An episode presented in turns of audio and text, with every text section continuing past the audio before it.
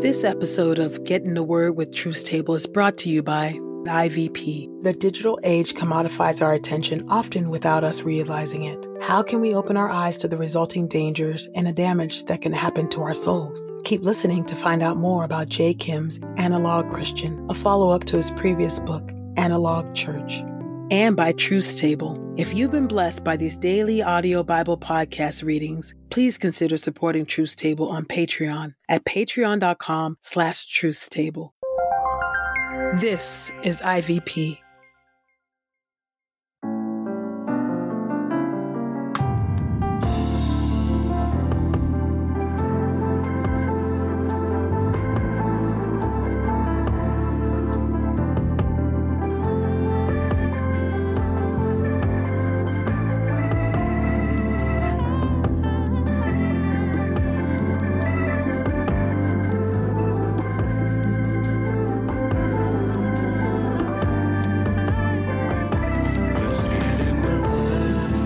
Listening to Getting the Word with Truth's Table.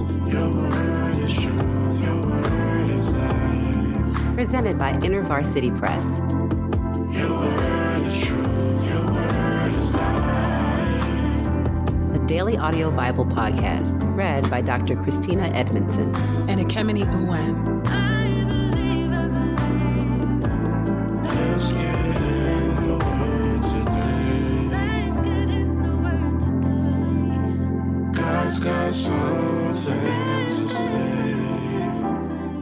Let's get in the Word, and may the Word get in us. Open our eyes that we may behold wonderful things in your Word. Old Testament reading, Second Chronicles chapter twenty-three, verses twelve through twenty-one. When Athaliah heard the royal guard shouting and praising the king, she joined the crowd at the Lord's temple. Then she saw the king standing by his pillar at the entrance. The officers and trumpeters stood beside the king, and all the people of the land were celebrating and blowing trumpets, and the musicians with various instruments were leading the celebration. Athaliah tore her clothes and yelled, "Treason! Treason!" Jehoiada, the priest, sent out the officers of the units of hundreds who were in charge of the army and ordered them, "Bring her outside the temple to the guards. Put the sword to anyone who follows her."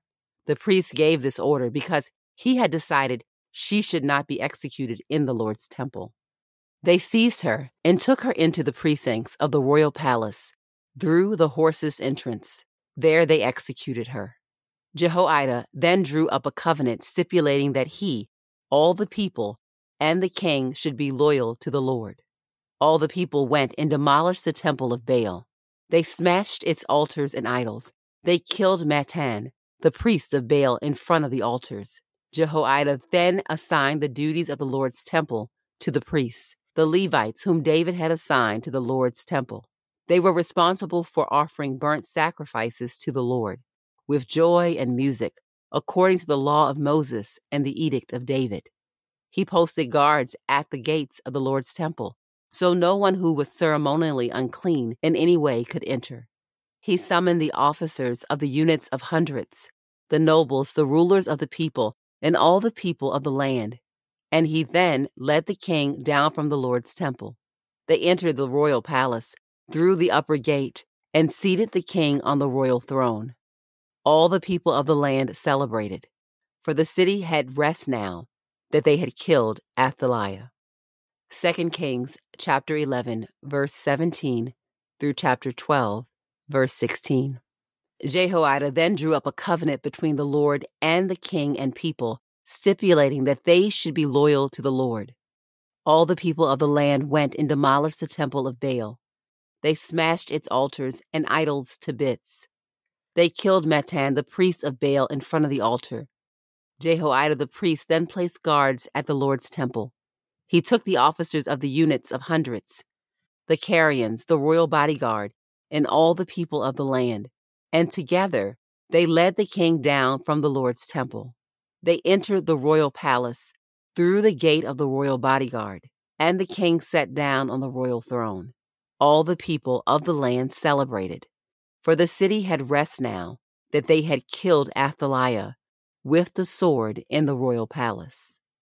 Chapter twelve, Joash's reign over Judah. Jehoash was seven years old when he began to reign. In Jehu's seventh year, Jehoash became king. He reigned for forty years in Jerusalem. His mother was Zibiah, who was from Beersheba. Jehoash did what the Lord approved all his days, when Jehoiada the priest taught him. But the high places were not eliminated. The people continued to offer sacrifices and burn incense on the high places.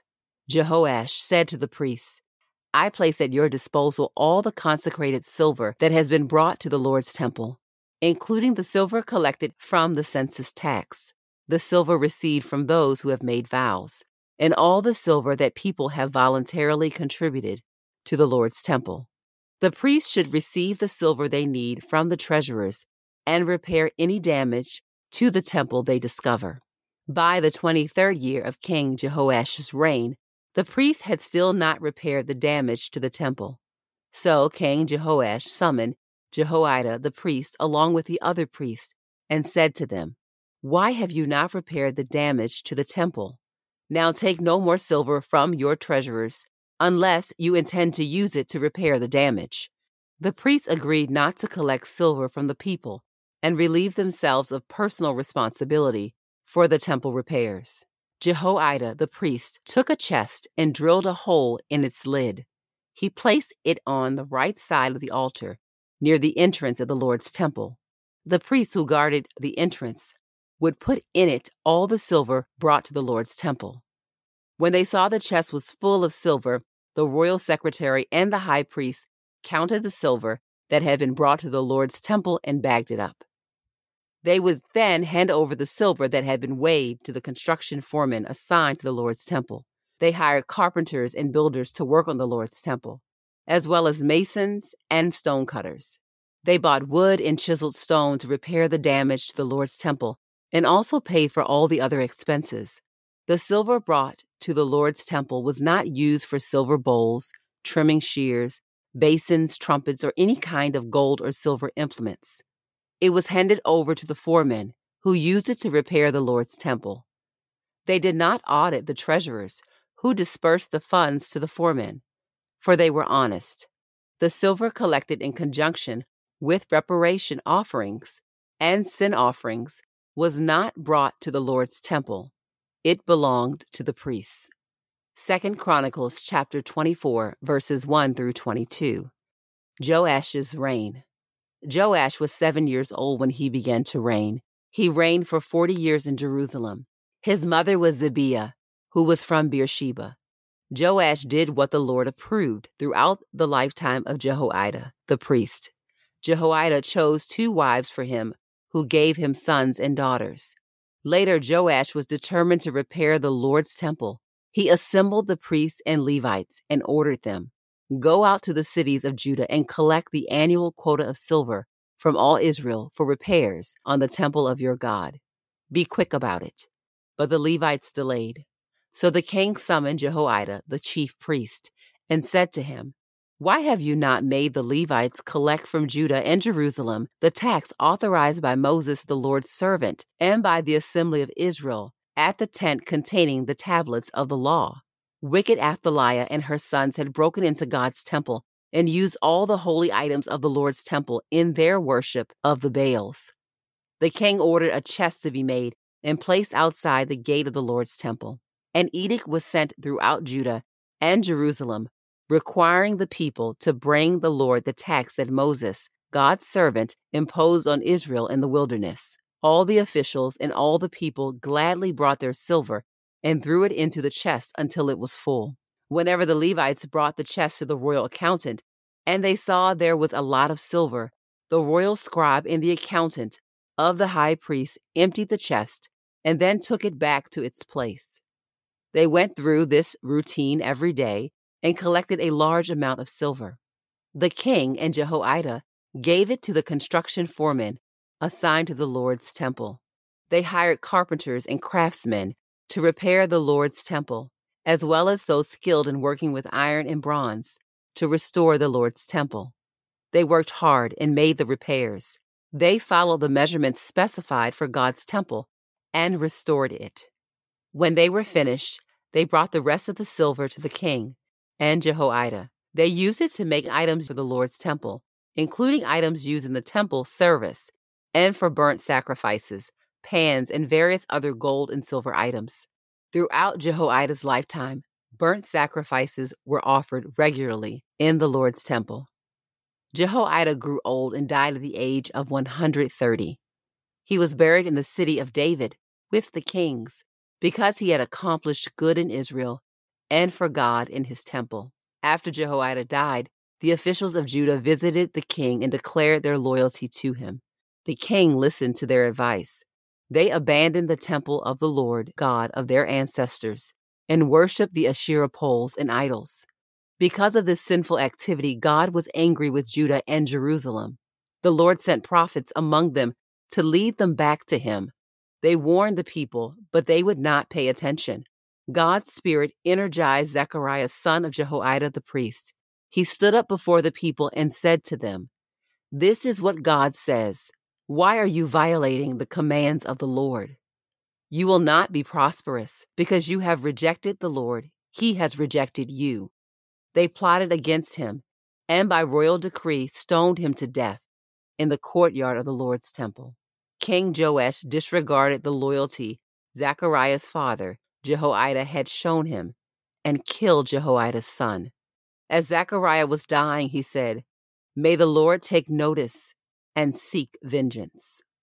Second Kings chapter ten, verses thirty-four through thirty-six.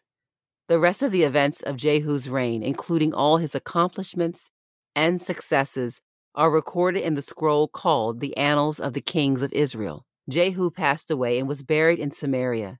His son Jehoahaz replaced him as king. Jehu reigned over Israel for twenty-eight years in Samaria.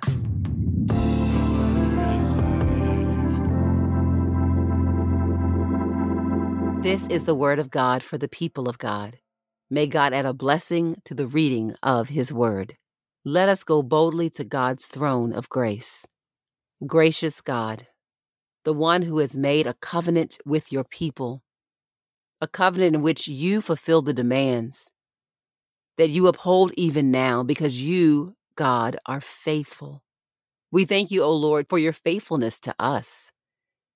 We are reminded, O God, in these passages today, all the ways in which you stretch forth your mighty hand to deliver us, to rescue us, as an expression of your deep love and commitment to your people. And yet, like then and now, we disregard your teachings. We forget the deliverance that you have brought into our lives. We forget this as a people collectively, and we forget this individually. Oh God, heal us of our spiritual amnesia in all the ways in which we don't count our blessings and we don't reflect on your legacy of deliverance in our lives, your legacy of deliverance in, in the life of the church, your legacy of deliverance in redemptive history, O God. You rescue your people. You deliver your people. You turn your people back to yourself. You send your word. You have given us your scripture today. You prompt us by the power of the Holy Spirit, and you have sent to us prophets, O God, people who have told us and reminded us of your deliverance and of your law and of your word and of your goodness. And yet, O God, we find ourselves being disobedient. We find ourselves with spiritual amnesia, amnesia, forgetting that you are the God who has delivered us. Oh God, forgive us. Forgive us even now. Forgive us now, oh God, for the ways in which you have called out to us in love, that you have beckoned us back home, and yet we have thought that we know better than God. And we do believe that, oh Lord, every time we are willfully disobedient. God, please forgive us. Forgive us, oh God. Make us to be people who walk in obedience to your way, to your will, to your love. Oh, gracious God, would you rescue us again anew from idols? Would you break up these idols in our minds and in our heart and in our lives, oh God? These idols that deceive us, these idols that are not real, that have no power to save themselves, let alone us. But we find ourselves tempted, oh God, to, to rely on, to be connected to, to, to do what others around us might be doing, and to depend on the idols of, of this world, oh God. You are the only true God. And we thank you, O Lord, for your correction, not your judgment over us, because we are in you and we are your children, but for your correction that you bring to us. Thank you for your correction. Scripture reminds us that a parent that does not correct their child does not love them. And it is in love that you correct us, and that you called us to cast down our idols, to break them up, to destroy them, and to worship you in the way that we live, and the way that we obey you, and the way that we love others, and the way that we love ourselves. Thank you that you are still delivering us this very day from our idols, that you are still holding us fast as your children and as your people. Thank you for your kindness and your faithfulness to us. It is in your name that we pray. Amen.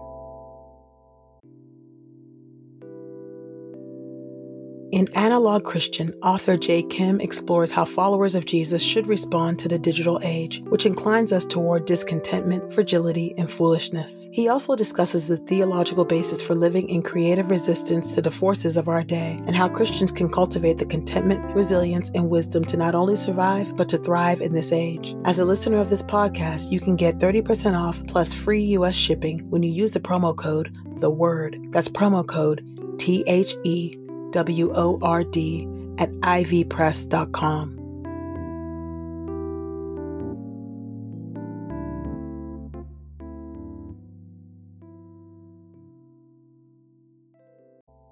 We pray this time of Getting the Word with Truth's Table has encouraged us all to not only be hearers of God's Word, but doers.